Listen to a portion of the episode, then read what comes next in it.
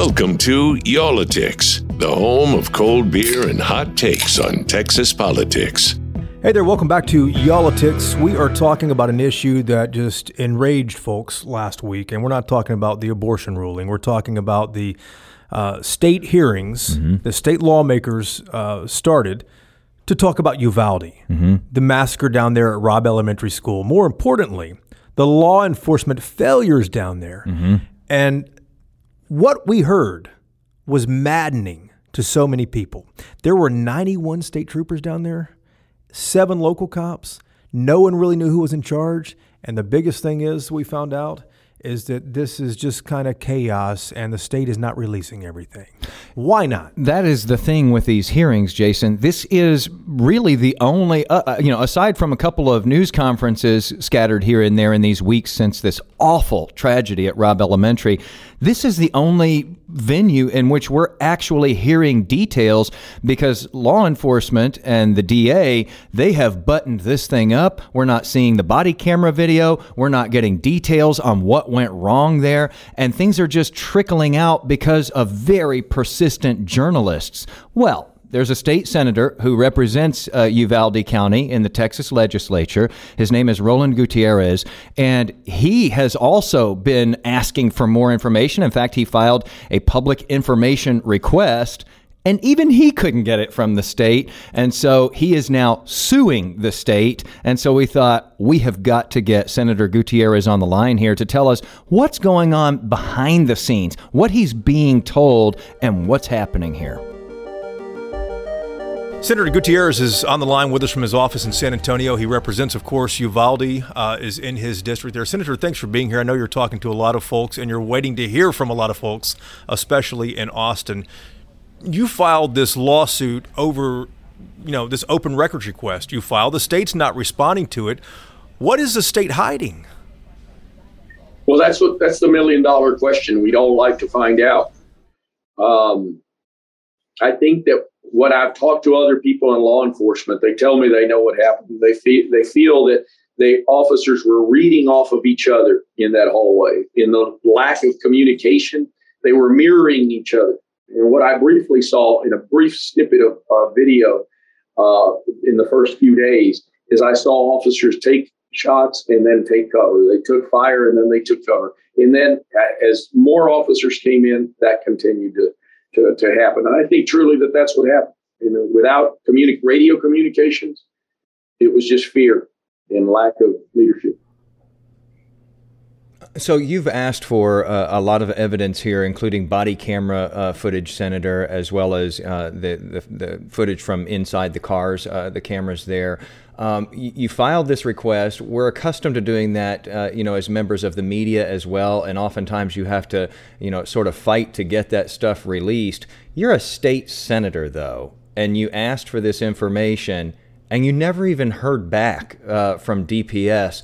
Can you underscore how unusual that is for a sitting state senator to not even get a response on something like this? And and this is from a law enforcement agency. This is not from a political entity. I was told by Colonel McCraw that I was going to get the information as late as June 1st. We had a conversation where he told me, I'm going to get you that information tomorrow.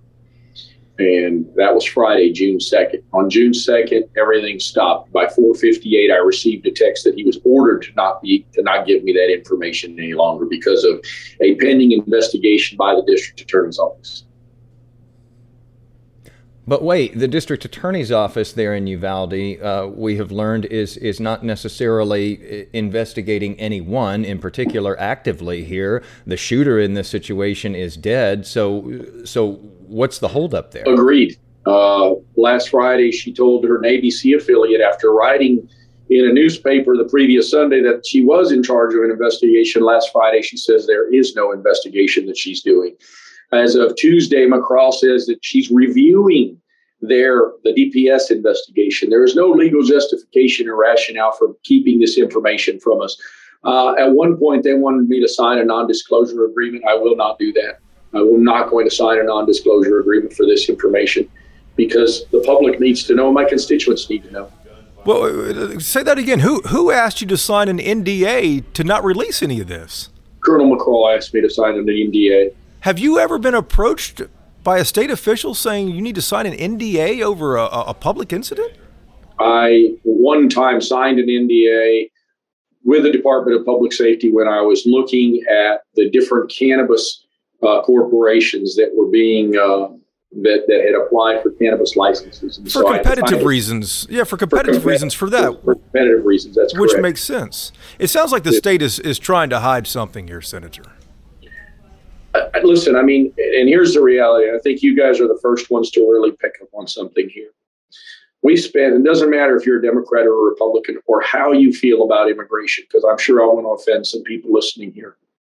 We have spent $4 billion in one year on something called Operation Lone Star, which is the governor's seminal piece of legislation. We have seen failure after failure all this summer and this spring on Lone Star. It cost us $9 billion as a state when he stopped trucks in Mexico from coming in. Uh, found no fentanyl or immigrants, by the way. We had a young soldier die in the Dallas area named Bishop Evans, who drowned because that while the governor had so many private contracts with different folks, apparently he didn't have a contract with people that sell life preservers. Uh, we've seen four National Guardsmen commit suicide because of Operation Lone Star and its effects. Um, very little results and a heck of a lot of money, not to mention a bunch of immigrants trapped in, in Dilley, Texas, in another facility and so here's the thing. Here's the thing. We spent all of this money. We now know that 91 state troopers were there, the majority from Operation Lone Star, including operational commanders from Operation Lone Star, were at that school. They failed just as much as Pete Arredondo, but no one wants to say that. And so on day three, when I saw McCraw point the finger at this local school cop, it just didn't smell right to me. As you scratch at this surface and you see that they're not, won't let you into their body cams, you see that he acknowledges that they weren't listening to Arredondo. We heard in a hearing over and over that we had audio that audio, that he was the incident commander. Those were that was body cam information. If he was barking orders at the people around him, well, then so be it. But how the hell did anybody else know in that hallway? How did anybody else know in that building? because nobody had a radio. Nobody had a working radio, not DPS or the sheriff or the police or ISD. How pathetic is that? That in 2022, we didn't have technology that worked. And so you are suing so that you can get that body camera video. What do you think that that video is going to show? Because what you're describing here uh, sounds like you know there's no direction at a time when those kids and those teachers inside really needed direction on the outside. What do you think that body camera video shows? There's 20 minutes where I cross-examined him in the Senate hearing, the committee that I wasn't allowed to sit on, but I was allowed to ask questions. And so there's 20 minutes of testimony that I elicited from him on Tuesday. I asked him, was anybody listening? Any of your guys listening to Arredondo? The answer was no.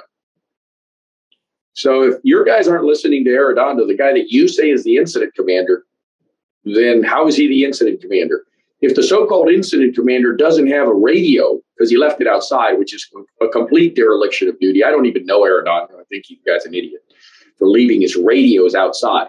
But it turns out it wouldn't have mattered because nobody's radios worked inside this building. I, I'm just astounded by the whole thing. And we're all normal thinking human beings that have watched a lot of TV and a lot of cop movies. It sounds to me like a chaotic situation, and I'm cer- I'm certain that if we hear that body cam uh, footage and whatever radio uh, transmittals that we can get, we will hear a lot of chaos and no direction. And what we do know now know is that there was 91 DPS troopers there taking direction from none of nobody else, not the incident commander. And so, therefore, who were they taking direction from? And why didn't the commander of Operation Lone Star say, who was at the scene, say, the hell with this, we're going in? It took a federal agent to say, the hell with this, we're going in. Senator, it looks like to me that the state is trying to blame the folks in Uvalde for what happened, despite so many state troopers being there. It's not fair to the mayor in Uvalde. It's not fair to the school district. Obviously, Mr. Arredondo has his burden to carry here, but so does everybody else. But I'm not asking for anybody to do that. I need to know what happened so we can fix it. Let me ask you about accountability. Should the Uvalde ISD police chief, Pete Arredondo, should he be demoted or fired? No, I'll leave that up to the school because everybody says a police chief. He's the police chief of the school district. Right. I'll leave that up to the school district to decide. I mean, this well, is me, at the end, the end of the let day, me ask you this then. Go ahead. Yes. Well, how about the DPS director, Steve McCraw? He's been out front on this. Uh, you know, a couple days into it, uh, should he be demoted or fired over this? Well, he's the guy that's accountable to the state legislature, and uh, I'll let the governor decide those issues because he's directly reported me direct reports to him. But I will tell you that we've had at least six or seven misstatements by this agency head. We've had them call me a liar and then prove wrong in the span of 24 hours. We have text messages from him that are proven wrong. It is time that we start saying that everybody here was responsible.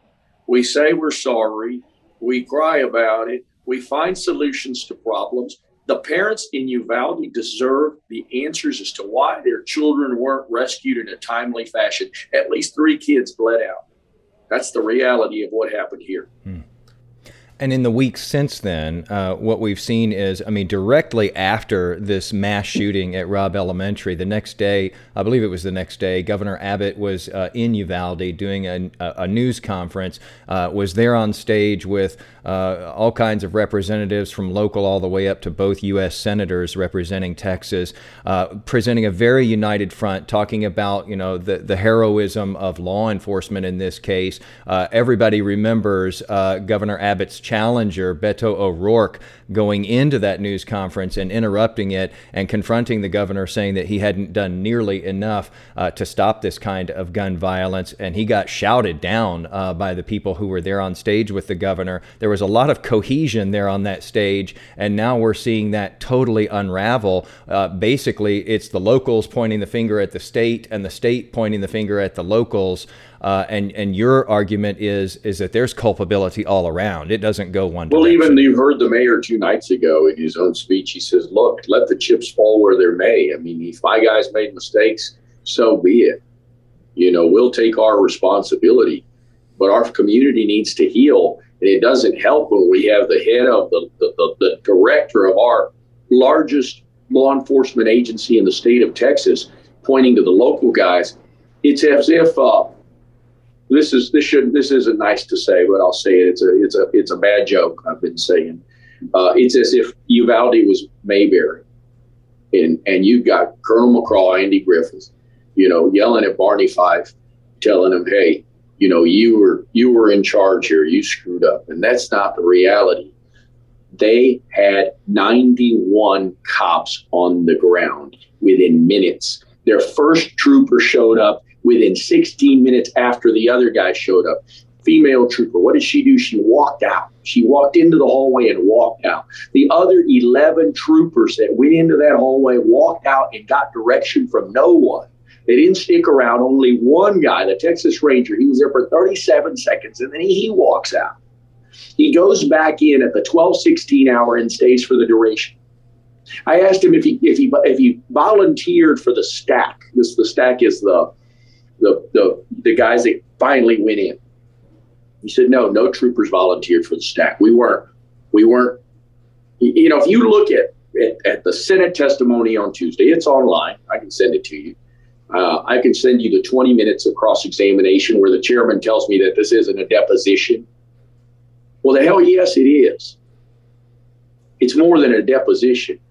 It needs to be a full scale examination of what went wrong so that law enforcement never makes these mistakes in Dallas or Houston or Austin or rural Texas ever, ever again.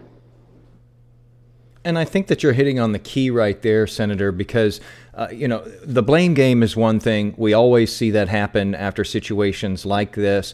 But when you get right down to it, um, if you want to in any way honor the memories of those who were, you know, in a classroom, who were murdered uh, by uh, you know someone who came in uh, with uh, an assault rifle. If you want to honor those memories at all, you do your best to prevent that from happening again, to find the truth of what happened, and see where you might be able to fix it for next time.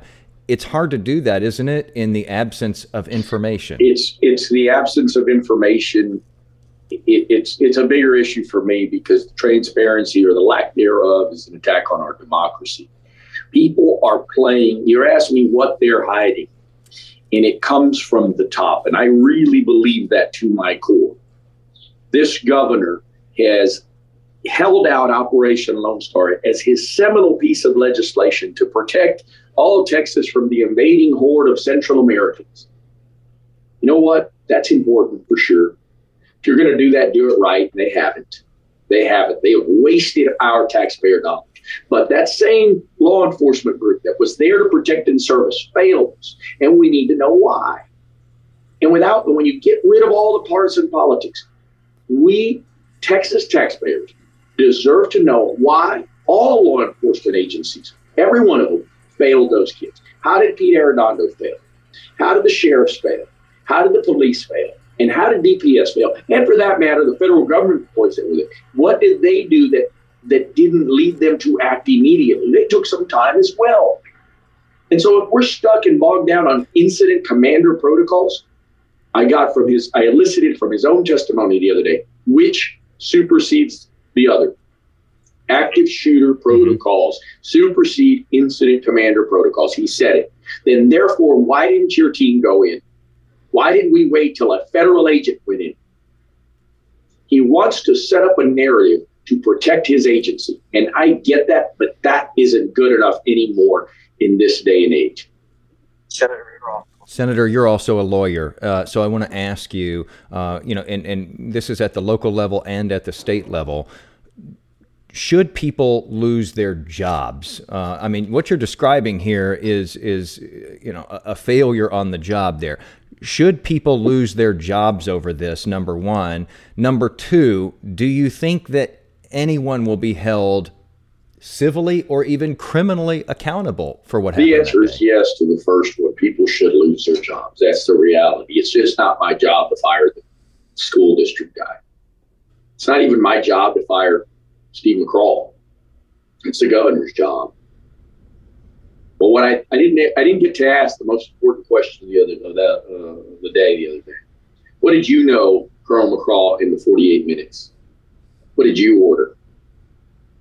And it was all in this rushed sense of, and, and then you know, a, a hearing that was clearly a dog and pony show to prop up DPS, to prop up this this group, to establish a narrative that it was that guy that simply isn't fair.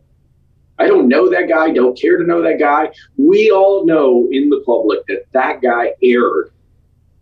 But we should also know that so did every other cop that was in that hallway, and every state agency director and person that was in charge of those cops in that hallway. Um, I want to ask you this too. How are Texans to trust law enforcement when we have seen such a dramatic shift in the narrative as we've gone forward following this shooting? Well, it's a problem in America, isn't it? And it's I'm not talking about the trust of police. It's the trust in we get these narratives that are are dispelled or propounded rather. And they simply are that. It's someone's story Americans need to start scratching away at the surface of everything they read and see to find the truth and demand the truth.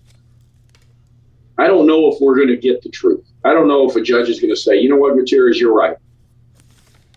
But certainly those families deserve to know the truth. I think all Texans deserve to know the truth. And I think that even the people of Dallas, where you guys are at, deserve to know the truth so that it doesn't happen in your schools or in your suburbs. Senator, you've been living this every day since this happened so many weeks ago. I know that we're about to head into a legislative session starting in January. Um, have you formulated bills related to what happened that day? Have you been able to even get to that point yet? We are looking at gun common sense gun solutions. I am a gun owner. I know my West Texas constituents. I know what Texans want on this space. But I will tell you that even 65% of Republicans in a recent poll suggested that no 18 year old should access a weapon like this. After Parkland, it took Rick Scott and the legislature 23 days to change the age to 21. We're on day 30, 30 from this incident. We're 54 days from school starting, and this governor has refused to move an inch on common sense gun solutions. So I'll be talking a lot about that. I'll be talking about reforming our victims assistance funds.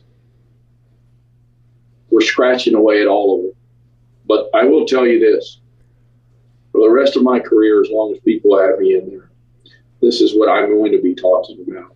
I saw, I've seen and heard stories that I, uh, I dare not say. I will at some point. I've asked parents to allow me to talk about it, and most have said yes. There has to be a moment in this country where we have what Emmett Till's mother had, which was the strength to show the world her son and what those men had done to her son. I saw seven kids, seven little girls in coffins. I have two daughters of my own. I wish I could have gone to all of them. They just, families in the beginning were not sure you know, who was a friend and who was a foe. And then I guess family saw me around more there. They said, well, this guy's good enough. We'll go invite him over. Seven little girls in coffins in a matter of days. And one of the girls' coffin was closed. The last two little girls had severe damage to their faces. Is not right what we have done and what we have failed to do in this country on this issue. And so, as you say, you're going to be working hard on this going forward. You've asked for a special session. Uh, we haven't uh, seen any movement on that here in, in Texas. Obviously, the governor would have to be the one who calls that. Um, you did mention that you're going to introduce some bills, uh, including some common sense gun reforms, in the next legislative session. I have to ask you do you think those have any hope whatsoever? I mean, we just saw uh, at the national level that uh, there's a compromise being worked on in the Senate. And uh, here we had the senior U.S. Senator from Texas come back to the Republican convention here in this state recently. His party booing him uh, for working with Democrats, even on uh, you know the most marginal changes uh, to gun policy. Do you think you can get Republican support for something? I would like argue that? that the people at that convention have been taken over by a very small subset of the Republican Party. I think that that's the case nationwide. They're a very loud and vocal subset. And unfortunately, the Republican, my Republican colleagues answer to that loud and vocal subset. Uh, it would be nice if they developed the fortitude that was necessary to do the right thing here. Because May 24th, it was a bunch of Mexican kids down and Hispanic kids down on the border. Next next fall or next spring, it could be some kid in Highland Park or River Oaks. That's the reality of this, man. It does. It knows no prejudice. It knows no prejudice.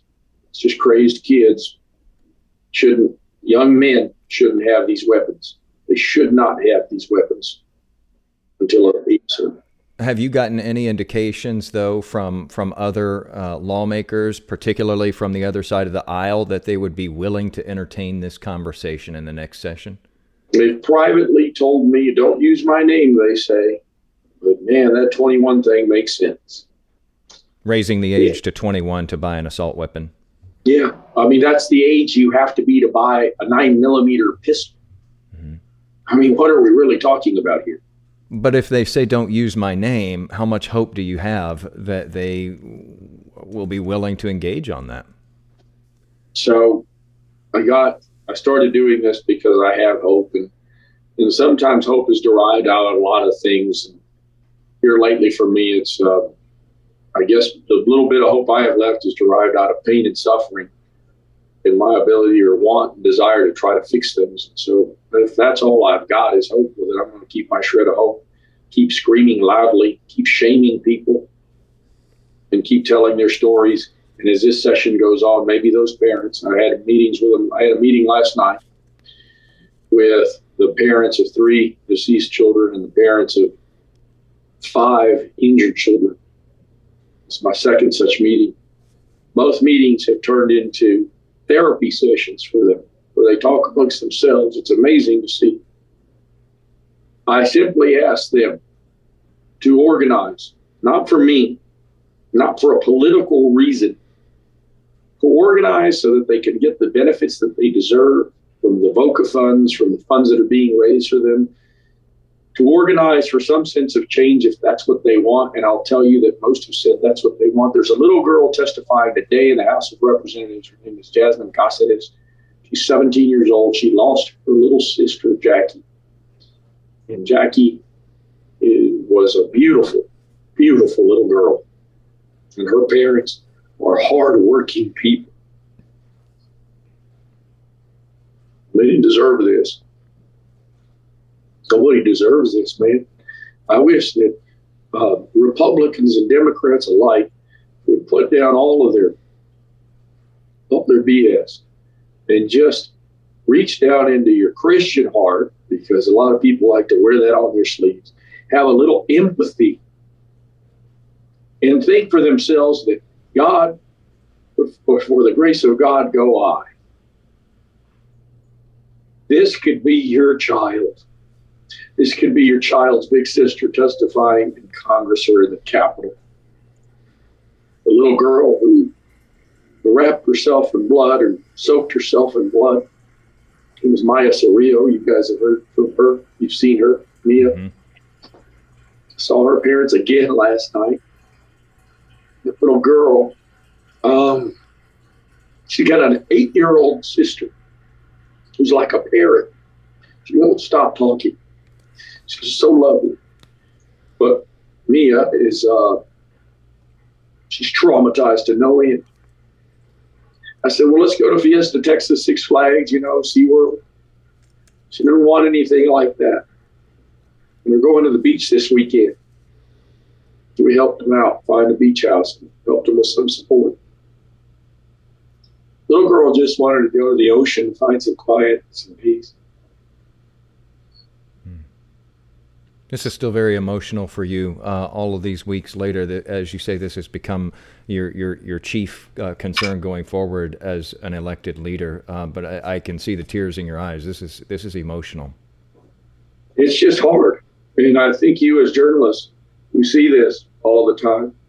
You probably I've seen some journalists down there that go through this, and some I don't know how they've done it. Their twelfth massacre in the United States I don't know how anybody, I stayed there for 14 days. I would leave my home from San Antonio at 5 in the morning. I'd come home at 1 a.m., sleep a few hours. And I did that for 14 days straight from the 24th onward. I took a couple of days off to try to clear my head. Um, I really want people to shake off their partisanship on this call Greg Abbott, call the lieutenant governor and say, man, change an age from two digits from 18 to 21. What kind of victory would that be for humanity? Not for your party, for just humanity. We all know what an 18 year old is like these days, and they do not have the responsibility to be able to carry these types of weapons without training in the military. Well, we know that this is uh, going to be uh, a big topic in the upcoming uh, legislative session. Uh, Senator Gutierrez, thank you so much for uh, taking the time with us today. Uh, we really appreciate it. Thank you. Thank you. You can tell, uh, you, know, you're not seeing this, you're hearing this. Yeah. Uh, we just talked with Senator Gutierrez on Zoom, though. Still a very emotional time for him. Uh, you know, almost wiping away tears there. You could see tears in his eyes. Um, you know, that's obvious. I mean, he's meeting with these families. He's seeing things that the rest of us haven't seen yet. But Jason, you know what really jumps out at me from everything the senator just said there was that part about non disclosure. The state is basically telling a serving senator of this state, yeah, we'll show you some of what happened in the law enforcement response, but you have to sign this document agreeing that you won't talk about it. He's telling us that they want him to sign a document to shut up about what he's going to see. And that really makes you wonder what details are in there that they're that worried about that they don't even want a state senator to be able to talk about it? These are all public records. Yes. You and I paid for these records. Yeah, we pay for these body cameras we paid too. for the body cameras. We paid for the, the 911 centers, the 911 operators, all this stuff. We pay the salaries of the people responding. Abs- and absolutely. the people who are not wanting to put the information out. And it makes you wonder what in the world do they have they are not releasing? If you have the local Uvalde attorney, the, the, the, the, prosecutor, district attorney, saying she is not going to to press charges on this because there's there's really no investigation. The shooter is dead. The person ultimately responsible for this is dead. But there were mistakes made, admittedly, mm-hmm. by law enforcement. They say they made mistakes. If that's the case, release what you have now. When you find out more, release what you have then. Why in the world are you asking a state servant, a senator, he needs to sign a non disclosure agreement. This is something that corporate boardrooms pass around. Yeah. It's unbelievable that, that DPS, Steve McCraw, who's in charge of the Department of Public Safety in this state over state troopers and Texas Rangers, would ask an elected official to sign an NDA. Unbelievable to me. I think that that should make the public even hungrier to know what happened there. Because you think about this how can we prevent it from happening again whether it's in a school a church a store uh, on the streets? How do you prevent right. mistakes in the response if no one is allowed to know what all went wrong in the response? And you know i'm not alleging that anybody's covering anything up but it has been alleged that there is a big cover up underway here. And i will say it doesn't help you to dispel criticisms that there's a cover up when you say, well, we're not going to show you anything unless you agree to never talk about it. Yeah, uh, that, that, that's crazy to me. So we have uh, another state senator on the uh, podcast here with us. This is uh, State Senator uh, Robert Nichols. He's a Republican who represents a wide swath of East Texas, from uh, just south of Dallas to the outskirts of Houston and even Beaumont as well too. We're having him on because he's the he was the chairperson of this special state Senate committee that's looking into this. Mm-hmm. And you know, we we wanted to know is is legislation coming out of this, recommendations coming out of this? Based on what we heard last week, might the governor call a special session on this? We had a lot of questions for Senator Nichols. Been trying to get him on for a couple of weeks. He was uh, gracious enough to carve out time for y'all to here for us. And again, these hearings are the only details that rich details that we've gotten in the weeks since this shooting, other than those couple of news conferences. Mr. Chairman, welcome to the program. Thanks for being with us here today. Based on what you heard in the hearings that you led, do you think that the governor, Greg Abbott, should call a special session? That's always the prerogative of the governor. Um, until you know exactly what you're going to do and feel like you have a pretty good consensus of uh, the members to accomplish uh, what we feel needs to be effective, uh, there's really not a reason to call a special session. Um, obviously, that's the prerogative of the governor, but you've got the House working on it, you've got the Senate members working on it, and uh, trying to see what we can come up with and see if we can get a consensus. We all watched the, the hearings over the last few days. What kind of recommendations do you expect will come from your committee? Uh, too early to say. We know it's going to be spread out over several different things. You know, school safety. Obviously, there's things we have identified that we believe we have a consensus uh, things that need to be fixed, but we'll be finding out if we have a consensus over the next several weeks. And in mental health, there's always improvements as well. And police training, uh, it kind of covers all gamut of it. We heard uh, Colonel Steve McCraw from DPS, the director of DPS there too, and, and he had some of the most compelling testimony. Uh, one of the things he said there were 91 state troopers there, seven local police officers. DPS has more training, they have more jurisdiction. Obviously, Senator, why wasn't DPS in charge of this active shooter? The uh, I can only speculate based on the facts that I heard. We heard a lot of different law enforcement. We had the Sheriff's Association, we had the Police Chiefs Association, we had the School uh, Officers Association, and they all came and testified as well as the DPS. And it seemed to be the consensus from what we heard from the testimony was that all law enforcement they work with the ones who were there first, who have the most information, the ones they think are in charge because if you're the second or third or fourth person to arrive at the scene and are ne- not aware of the circumstances, well, then uh, you can do sometimes more harm than good. That is the testimony that we heard pretty consistently all the way through. Do you expect that anyone is going to be held accountable for the law enforcement failures that we watched? I, my job is not to place blame. Um, and that is but, not, but as a state as a state legislator, you're a veteran state legislator. I mean, you've seen these you've seen these things. What, what, do you think? Should do you think someone someone is going to be held accountable, or do you think someone should be held accountable? I think the parents don't really care. They lost their loved ones, and they've got a big hole in their heart right now, and I think that's all they're focused on. And there's a lot of other outsiders who are trying to point blame and a lot of finger pointing in different directions. No one wants to be responsible for what happened. Ultimately, the person that was responsible was a shooter. Uh, he's no longer with us. That's the one who's really uh, should be held accountable. There's a breakdown in the system. Uh, we pointed that out. Uh, you've got mental health, you've got school safety, you've got police training, all those different categories. Uh, basically, uh, we as a system from the state uh, we we failed Uvalde. We did. Um, it might have been a small crack, but it was a very violent one. And um, what we're trying to do is identify what we can do uh, to make it better. Mr. Chairman, we appreciate your time, sir. All right. Thank you very much. You know, in that conversation, Jason, what struck me is the very last thing he said. We failed Uvalde, mm-hmm. and he said it might have been a small failure, but but it, it, it created a massive problem. And he's exactly right about that. Mm-hmm. I think the burden now is on the governor to either act on this. It's an election year. I can't imagine the governor is going to call a special legislative session to talk about an issue, which is gun violence, that they don't really want to talk about. Mm-hmm. We've tried for, for a long time to get so many Republican leaders in our state on our program with us to talk about this issue. They just don't want to do it. Understandably so. Democrats have issues they don't want to talk about. Right. But the admission there at the end, um, I, I wouldn't say it's an admission, but the statement there at the end from Senator Nichols saying, We failed Uvalde, that's the headline. You mentioned the burden. I think it's broader than that. I think the burden is on every one of us, though, to keep on clamoring, keep on bugging our state representatives, our state senators, our leaders. Yeah and ask for the truth to come out about this because we need to know how many ways we failed right.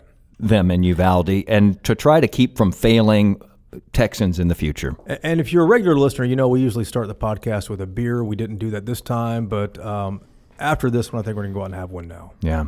Thanks for uh, being with us here again, and uh, we'll talk again next week.